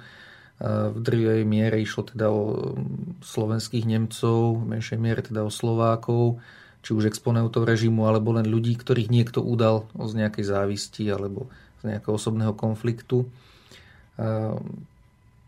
Časť týchto ľudí, ktorí sa sem dostali na nejaké vyšetrovanie, bola popravená, časť bola nejakým spôsobom prepustená, či už rozhodnutím tých, tých partizánskych orgánov alebo na príhovor niekoho vplyvného medzi partizánmi, či už partizánskych veliteľov alebo nejakých členov odboja. No a takisto sa sem dostali zajatí nemeckí vojaci, ktorých zajali v nejakých vlakových transportoch. No a celkový počet obetí v Sklabini sa udáva niekde medzi 100 až 140. Ten presný počet nevieme, pretože ťažko, ťažko vyhodnotiť, ktorú obeď možno pripísať práve tomuto miestu alebo len tomuto miestu. E, môžeme tam spomenúť e, tzv. tú misiu generálov, tú skutočnosti vlastne skupinu nemeckých vojakov, kde najvyššou hodnosťou bol plukovník Otto, ktorá bola e, zaistená vojakmi Martinskej posádky a pri pokuse o odzbrojenie došlo za dosiaľ nevyjasnených okolností vlastne k postreleniu týchto ľudí a takisto boli prevezení, vlastne ich tela boli prevezené do sklabine, ale tí, čo prežili a dostali sa do nemocnice, takisto boli sovietskými partizánmi odvezení do sklabine a vlastne popravení, takže aj týchto je vlastne treba potrebné prirátať e, k tomuto. Samozrejme aj neskôr dochádzalo bežne k strieľaniu zajadcov, čo sa dá vnímať teda ako negatívum, ale zase si treba uvedomiť, ten spôsob partizánskeho boja neumožňuje so sebou ťahať 10-15 nemeckých zajacov, vyčleniť na ich stráženie partizánov, vyčleniť na to zbranie, vyčleniť na to potraviny. Ehm, je to, bolo by to značne problematické. Na tom povstaleckom území, kde to bolo možné, tých zajacov samozrejme dostať do nejakých táborov zajateckých a na spravodajské vypočutie, tak sa tak bežne stávalo a máme zachované zápisnice s takýmito zajatými nemeckými vojakmi z partizánskeho štábu v Banskej Bystrici. No a takisto aj neskôr dochádzalo k rôznym takýmto partizánskym zločinom, ak to tak nazveme, ehm, voči rôznym exponentom režimu a miestnym podstate predstaviteľom nemeckej strany alebo len nemeckej menšiny. Môžeme spomenúť e, na začiatku povstania v Brezne, kde boli, bol vlastne zastrelený poslanec snemu Slameň a bol postrelený Jozef Dressler, ktorý bol vlastne to povstanie, vlastne to, aj tú ten incident prežil a neskôr sa intenzívne zapojil práve do protipartizanskej činnosti už z Bratislavy. Možno spomenúť tu na nedaleko Sliač, kde boli partizánmi z Veličkovej brigády vlastne zastrelení traja ľudia, takisto nejakým spôsobom spojení s tým režimom, ale takisto aj ľudia, ktorí im paradoxne pomáhali tým partizánom, ale išlo o práve o činnosť takýchto tých tých e, zločineckých živlov medzi tými partizánmi. No a k takým najväčším e, k tomu najväčšiemu vraždeniu došlo v obci Sklené, kde partizáni z brigády e, Stalina oddiel Slavkin postrelali 187 slovenských Nemcov alebo potom Možno ešte spomenúť ďalší takýto prípad v Banskej šťavnici, kde myslím zahynulo 86 slovenských Nemcov, ktorí boli nasadení na opevňovacie práce a v rámci jedného incidentu na železničnej stanici potom to spustilo akciu, pri ktorej vlastne títo ľudia zahynuli. A mohli by spomenúť aj ďalšie a ďalšie takéto prípady. Samotní Nemci ešte v priebehu vojny odhadovali, že takým, takým, takýmto partizánskym činom padlo za obeď asi 1500 e, ľudí. To číslo môžeme brať orientačne ako asi smerodatné, keď je možné, že bude o čosi vyššie. Ale bolo by možno neludské to porovnávať, koľko ľudí zabili Nemci, ale faktom je, že Nemci majú na svedomí e, podstate rádovo viacej, viacej tých ľudí, v podstate až o viac ako 100% ľudí viacej majú na, slovo, na svedomí e, nemecké jednotky, ale hovorím, nechcem znižovať teda e,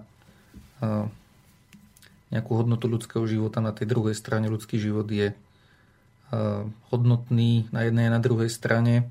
zvlášť to, keď išlo o v podstate nevinné civilné obete a v konečnom dôsledku aj ten nemecký vojak, ktorý bol mm, zastrelený, tiež len človek, ktorý možno práve on nie dobrovoľne išiel na ten front.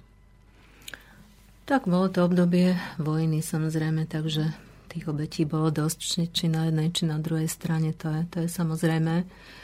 Uh, možno sa nám podarí ešte niekedy na budúce realizovať aj reláciu o fašistických represáliách na Slovensku, takže to bude potom tiež zaujímavé. Ale ja by som sa chcela vrátiť ešte naozaj k tomu hodnoteniu partizánskeho hnutia, alebo teda k jeho rozličnému nazeraniu, najmä z tých politických dôvodov, pretože najmä v tom povojnovom období došlo e, doslova k sprofanovaniu e, tohto partizánskeho hnutia, ak môžeme teda hovoriť o partizánskom hnutí ako takom. Respektíve o naozaj sprofanovaní aj niektorých konkrétnych partizánov, tak mám na mysli napríklad aj e, príklad e, už tu spomínaného veliteľa Žingora. E, no a potom naozaj v takom tom politickom sprofanovaní, že teda naozaj to partizánske hnutie ako keby si naozaj osobovala komunistická strana a vyhlásila aj ústami už spomínaného Gustava Husáka partizánov za armádu komunistickej strany. A v podstate mám na mysli aj také prípady, keď mnohí už v tom povojnovom období sa dokázali dokonca možno aj priživiť a bezcharakterne stiažiť vlastne zo Slovenského národného povstania. Mám tu na mysli možno, že aj nejaké také prípady, ktoré sa týkajú známeho zákona číslo 255, takže tzv. 255, tak by sme si mohli teraz e, pohovoriť v podstate o takom tom naozaj sprofanovaní e, partizánskeho hnutia aj s ohľadom na tie jednotlivé etapy politického vývoja u nás na Slovensku. Tak ono v podstate už tým, že významné slovo v tých partizánskych jednotkách na území Slovenska mali sovieti, tak aj ten vplyv e, komunist, komunizmu alebo komunistickej strany tam bol. To, popierať sa jednoducho nedá. V každej brigáde bol politický komisár, v každom oddieli bol politický komisár, ale nevždy to boli komunisti. Realita je vlastne taká, že áno, možno v každej brigáde by sme našli bunku komunistickej strany, ale jej vplyv na fungovanie, respektíve na nejaké politic, politizovanie, v podstate na to nebol čas. Tí ľudia bojovali o život, bojovali v podstate priamo na frontoch alebo v tyle nepriateľa. Nebol čas na nejaké posedenie večerné, kde sa bude politizovať v tom zmysle, ako to bolo prezentované komunistickou stranou. Áno, tí ľudia diskutovali samozrejme o tom, ako to bude po vojne. A mali pocit, že chcú do toho hovoriť. A komunistická strana im ten priestor dala. Preto stalo sa takou možno módnou vlnou medzi partizánmi sa k tým komunistom hlásiť už hneď od roku 1945. Ale paradoxne práve mnohí, ktorí túto vlnu nejakým spôsobom eh, chceli využiť, tak sa napokon otočili proti komunistom. Už spomínaný William Žingor, ktorý eh, zastával významné funkcie aj po vojne ako člen komunistickej strany, tak sa nestotožňoval s tým, ako tá strana postupuje ďalej v tom politickom boji a vystúpil s nej, prešiel k demokratickej strane, čo mu potom samozrejme nebolo zabudnuté a skončil až na popravisku. A takto sa môžeme hovoriť o mnohých partizánoch, ktorí um, nezdielali túto ideológiu a naopak mnohí, ktorí ju zdieľali podobne ako iné časti obyvateľstva. Ale nemôžno hovoriť, že by to bolo už počas povstania alebo počas zimy 44-45, že išlo o bojovníkov komunistickej strany. To určite nie. To sa tak, tak by to by bolo príliš zjednodušené tvrdenie, ktoré by sa nezakladalo na pravde. Mm-hmm. No v tých dobách samozrejme išlo o prežitie, o to, že naozaj treba bojovať proti niekomu, hej, proti fašizmu, proti tým domácim prísluhovačom a samozrejme, že boli e, nejaké plány, alebo teda ľudia mali predstavy, ako bude vyzerať nový, nový štát Československo.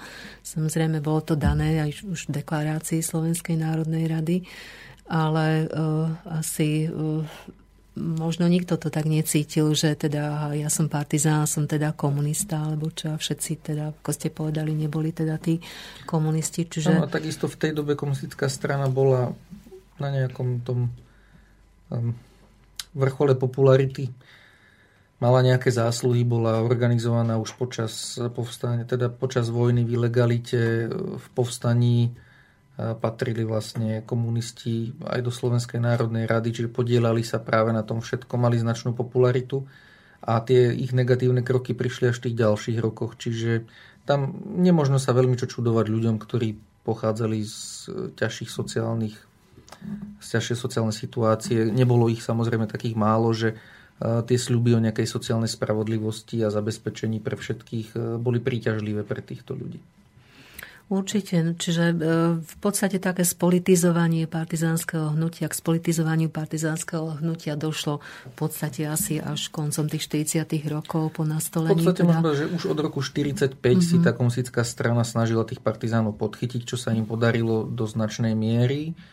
A to, čo sa im nepodarilo vlastne do toho roku 48, tak sa o to pokúsili potom následne, kedy tých partizánskych veliteľov, tých partizánov, ktorí nezdieľali túto koncepciu, neboli ochotní sa tomu prispôsobiť, tak ich odstavili z, z tých organizácií aj z verejného života, alebo teda dostali ich do väzení alebo na popraviska ako e, Žingor, Trojan a mnohí ďalší samozrejme potom aj e, boli vo väzení. Zase možno spomenúť aj veliteľa partizánskej brigády Janoši Ernesta Bielika, ktorý takisto napriek tomu, že celý svoj život potom pôsobil aj v rôznych funkciách, tak tiež v 50. rokoch nejakú dobu strávil vo vezení, takisto ako mnohí ďalší. Samozrejme. Ja si dovolím vstúpiť do vášho rozhovoru. Máme posluchača na telefóne. Dobrý večer, počujeme sa? Halo? Dobrý večer.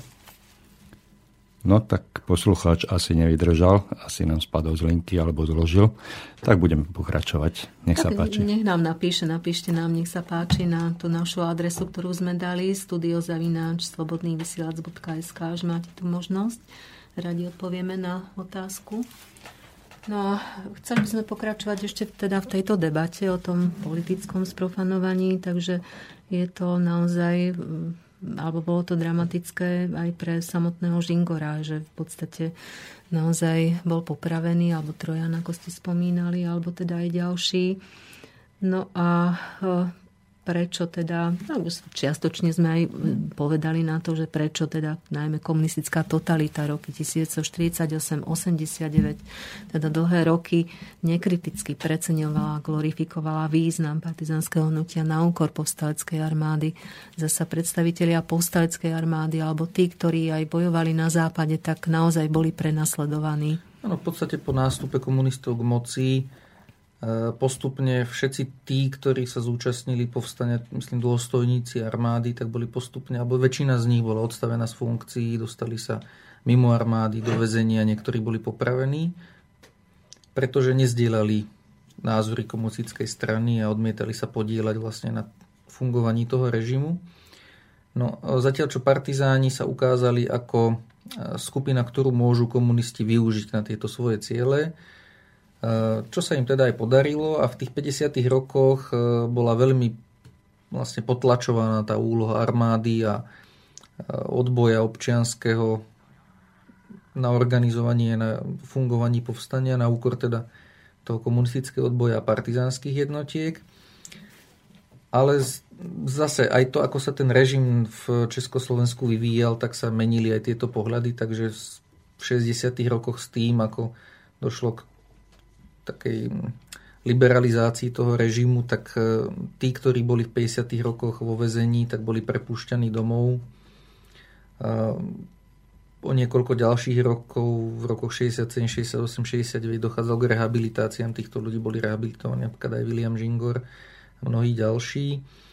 Zase po roku 68 tak ako dochádzalo k normalizácii spoločnosti, tak e, ten pohľad bol znovu nejakým spôsobom okresávaný v prospech eh, fungovania tej komunistickej strany a jej vplyvu na beh udalostí. Eh, prezidentom Československa sa stal Gustav Husák, ktorý bol priamým účastníkom povstania členom Slovenskej národnej rady. Eh, poznal tieto udalosti sám, mal niekoľko vyjadrení na adresu partizánov, ktoré možno označiť ako kritické a nemožno teda predpokladať, že on by nejak bol negatívne naladený proti partizánom, ale áno, malých. A napriek tomu sa pokračovalo v tom nejakom glorifikovaní alebo nekritickom náhľade na nielen na partizánske hnutie, ale aj na povstanie ako také, alebo na slovenský štát vtedajší.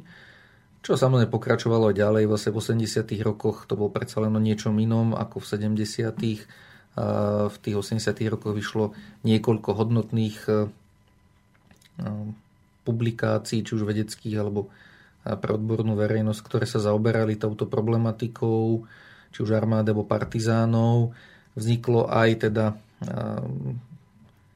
encyklopédia SMP v roku 1984, ktorá ale samozrejme poplatná teda tomu režimu a mnohí významní e, povstalci a odbojári sa tam nedostali, naopak iní, možno z pohľadu toho globálnejšieho, nie, nie taký významný, ale komunistický sa tam dostali. No a po roku 89 sa dostávame zase úplne niekde inde. E, vyrojilo sa množstvo spomienok, svedectiev, dokumentov, ktoré nemohli byť publikované a znovu sa objavili ľudia ľudácky orientovaní, ktorí to povstanie vlastne vnímajú negatívne. Objavili sa aj kritické pohľady na povstanie alebo na partizánov, partizánske jednotky, na ich fungovanie.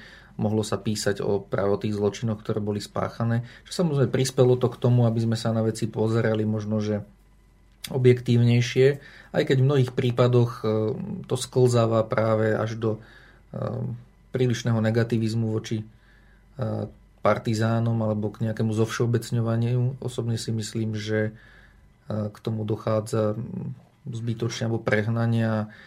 Bude si to vyžadovať znovu ďalší výskum viacerých ľudí na to, aby sme sa vedeli pozrieť na jednotlivé partizánske oddiely a brigády nejakým objektívnym pohľadom, snáď nezaťaženým nejakou ideológiou, tak aby sme sa dopátrali k nejakej alebo snažili sa dopátrať k nejakej historickej pravde. Takže Múzeum SNP ako inštitúcia má ďalej čo skúmať, čo robiť. A ja sa teda chcem opýtať, aký je objektívny pohľad dnešnej historiografie na partizánske hnutie alebo vôbec pôsobenie partizánov v rámci Slovenského národného povstania. V podstate súčasná historiografia sa partizánmi veľmi, veľmi nezaoberá. Vyšlo niekoľko um, vedeckých štúdií, ktoré sa tým zaoberali. Vyšlo niekoľko publikácií, ktoré sa všeobecne zaoberajú povstaním a teda aj partizánmi. A bohužiaľ vyšli len, ak ma pamäť neklame, dve e, monografie, ktoré sa zaoberajú jednotlivými partizánskymi brigádami a to e, v nedávnej dobe Múzeum sa vydalo publikáciu o skupine Čapájev, o jej fungovaní a o niečo skôr potom aj publikáciu o fungovaní druhej partizanskej brigády generála Štefánika pod velením Viliama Žingora. A priznám sa, nenapadá ma, že či ešte nejaká vedecká monografia o partizánskych e, jednotkách na Slovensku za posledných, alebo od roku 89 e, vznikla dúfam, že sa mýlim. Mm-hmm.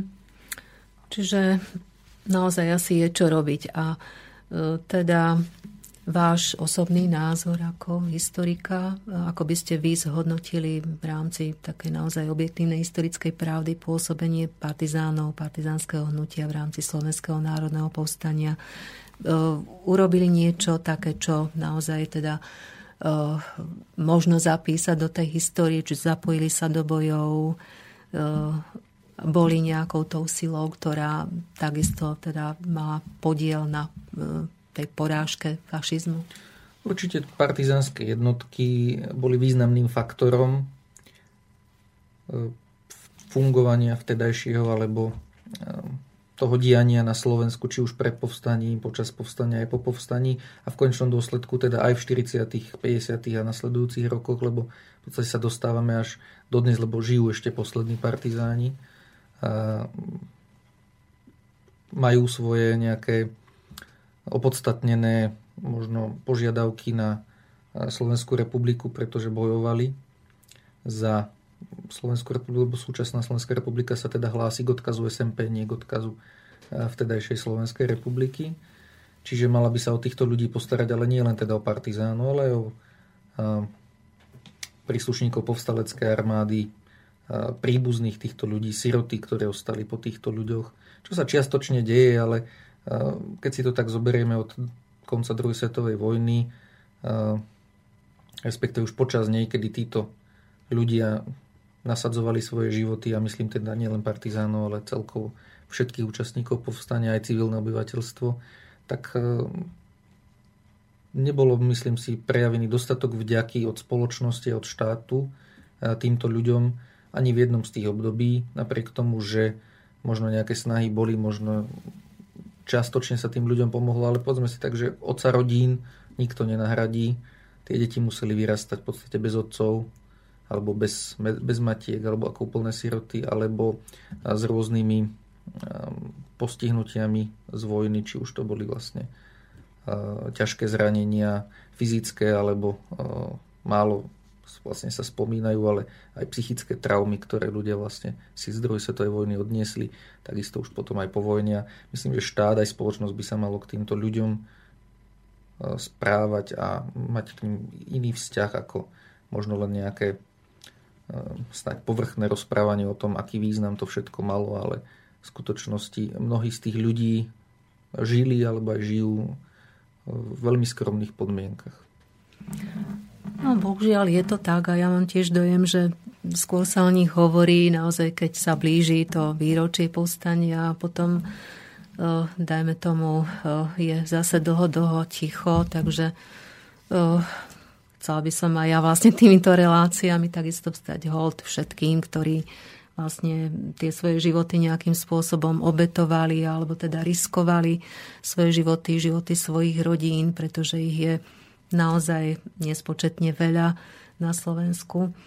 Takže myslím si, že teda aj tí partizáni, ktorí naozaj e, mali na zreteli ten svoj, alebo ten prvotný cieľ bojovať proti fašizmu, bojovať proti tým domácim prisluhovačom, tak vlastne tých treba naozaj oceniť a vzdať im teda hold. Všetka čest tým, ktorí skutočne v povstaní ako partizáni bojovali a e, tí, ktorí sa dopustili či už chýb alebo zločinov. Je od toho vlastne historici sú, aby tieto udalosti popísali, zdôvodnili, analyzovali, aby si ľudia vedeli vlastne zobrať ponaučenie do budúcna. Není v tom nič vlastne negatívne zo strany historikov, že by chceli nejakým spôsobom povstanie o partizánov dehonestovať.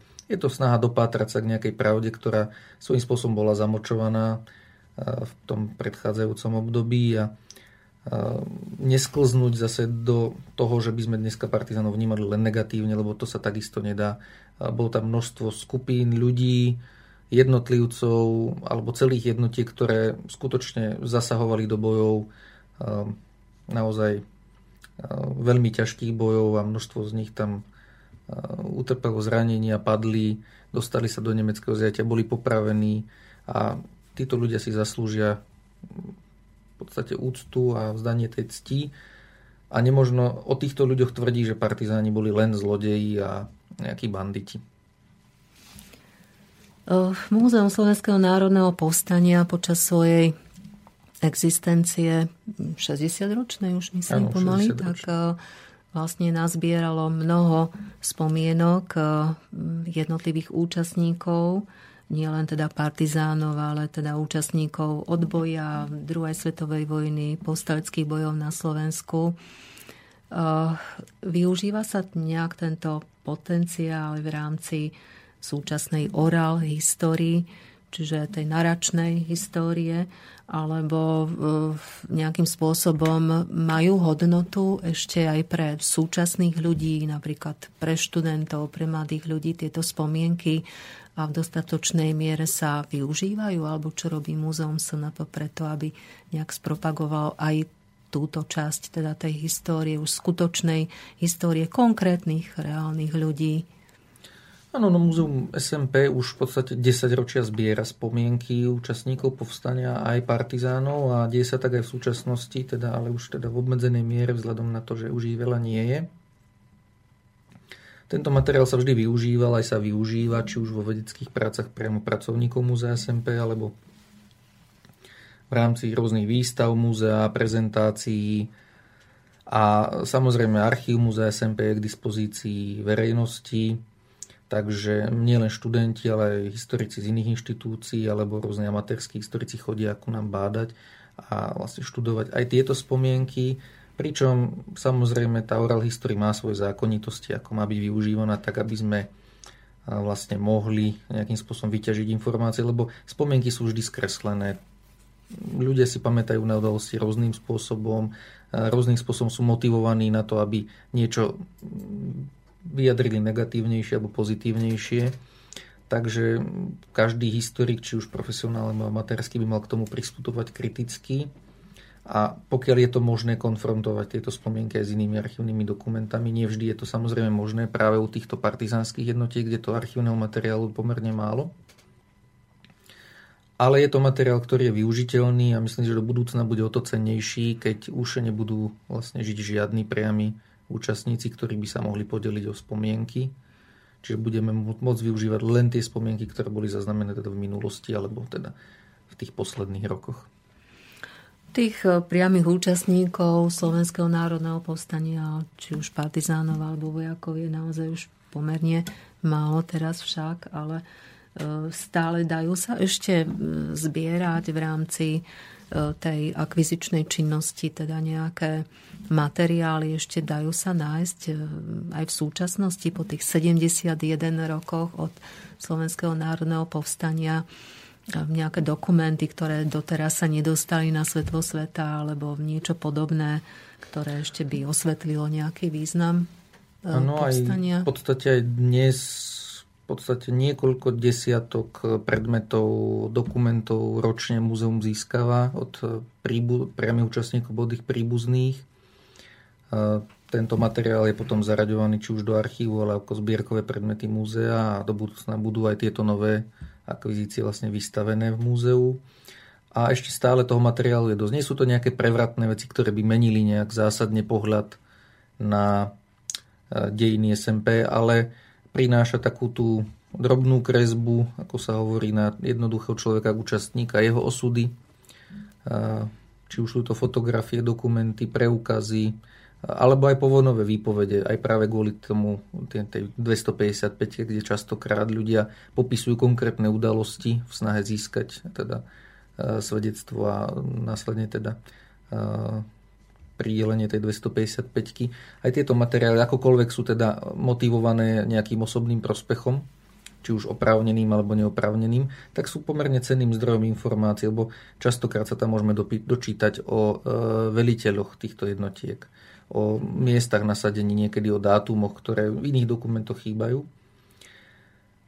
Fotografie sú, fotografie sú veľmi cenným materiálom, z ktorých je možné vyčítať. Bohužiaľ z toho povstania už veľa fotografií sa neobjavuje, ale zase títo ľudia majú často fotografie z obdobia pred povstaním, z nasadenia v rámci slovenskej armády alebo v rámci života v Sloven- na Slovensku, povojnové fotografie zo 40. 50. rokov, ktoré takisto dokumentujú isté úseky dejín, ktoré úzko nadvezujú alebo predchádzajú povstania a sú zaujímavé pre naše múzeum. No a potom tie trojrozmerné predmety, ktoré títo ľudia majú často osobného charakteru alebo rôzne časti vojenskej výstroje, ktoré sa ktoré nejakým spôsobom títo ľudia zachránili, opatrovali a či už priamo oni alebo ich deti k nám, k nám, k nám donesú veľmi často ešte, čo si ceníme, tak vlastne nám tieto veci darujú a nespoliesajú sa na to, že múzeum vykupuje predmety. Mm-hmm.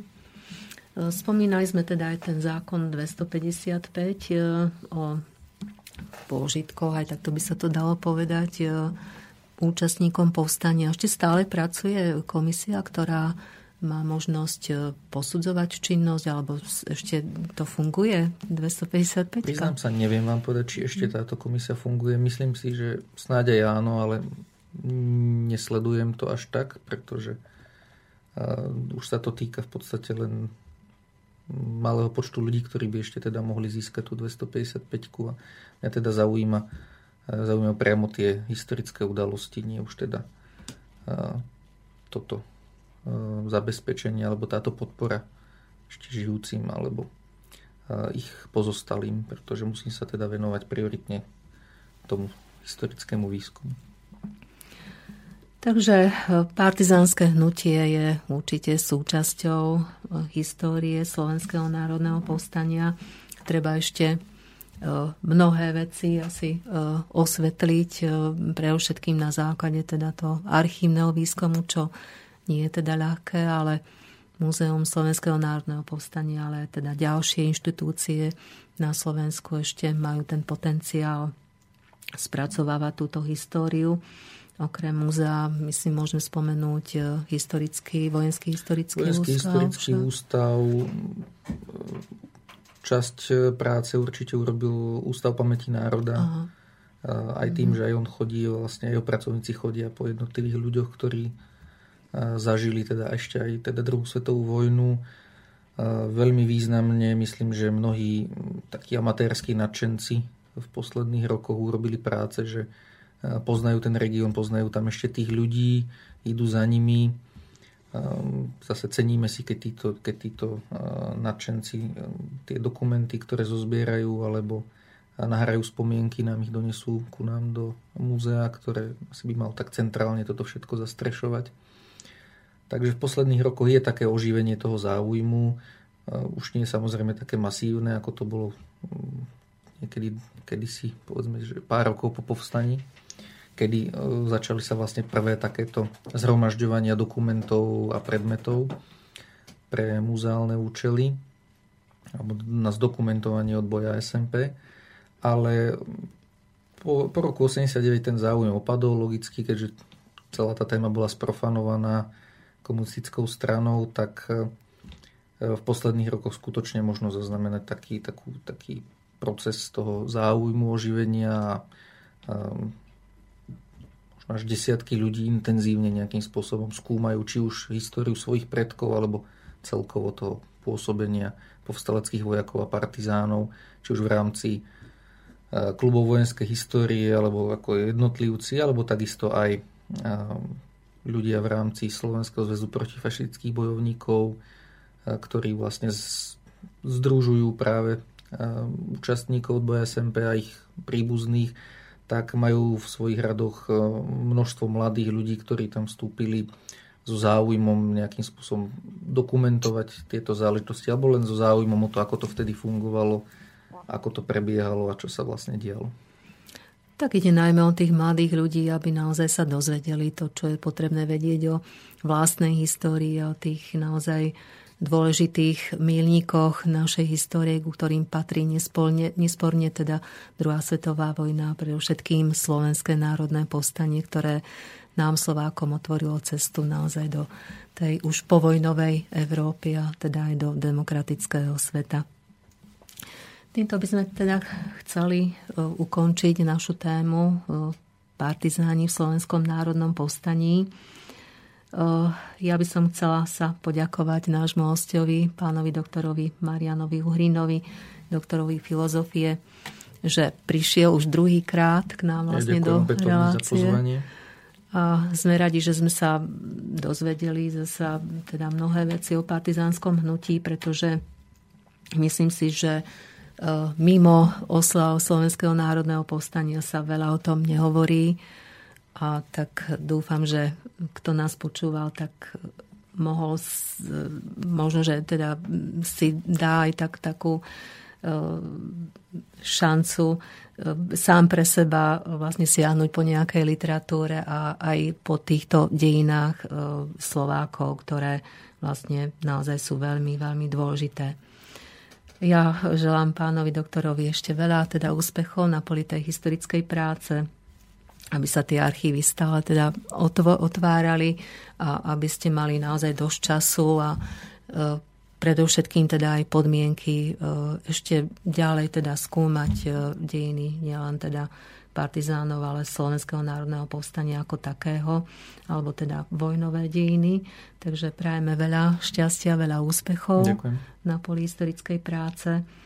No a vám prajeme, milí poslucháči, ešte príjemný večer. A sme vás zaujali, tak nám môžete aj dodatočne napísať nejaké vaše odozvy alebo po prípade aj e, niečo, čo by, čo, čo by ste teda ešte chceli vedieť aj v súvislosti s touto témou. Takže dnes sa lúčime od mikrofónu Ľubica Grenčíková a pán Igor od technického pultu. Prajem všetkým pekný večer.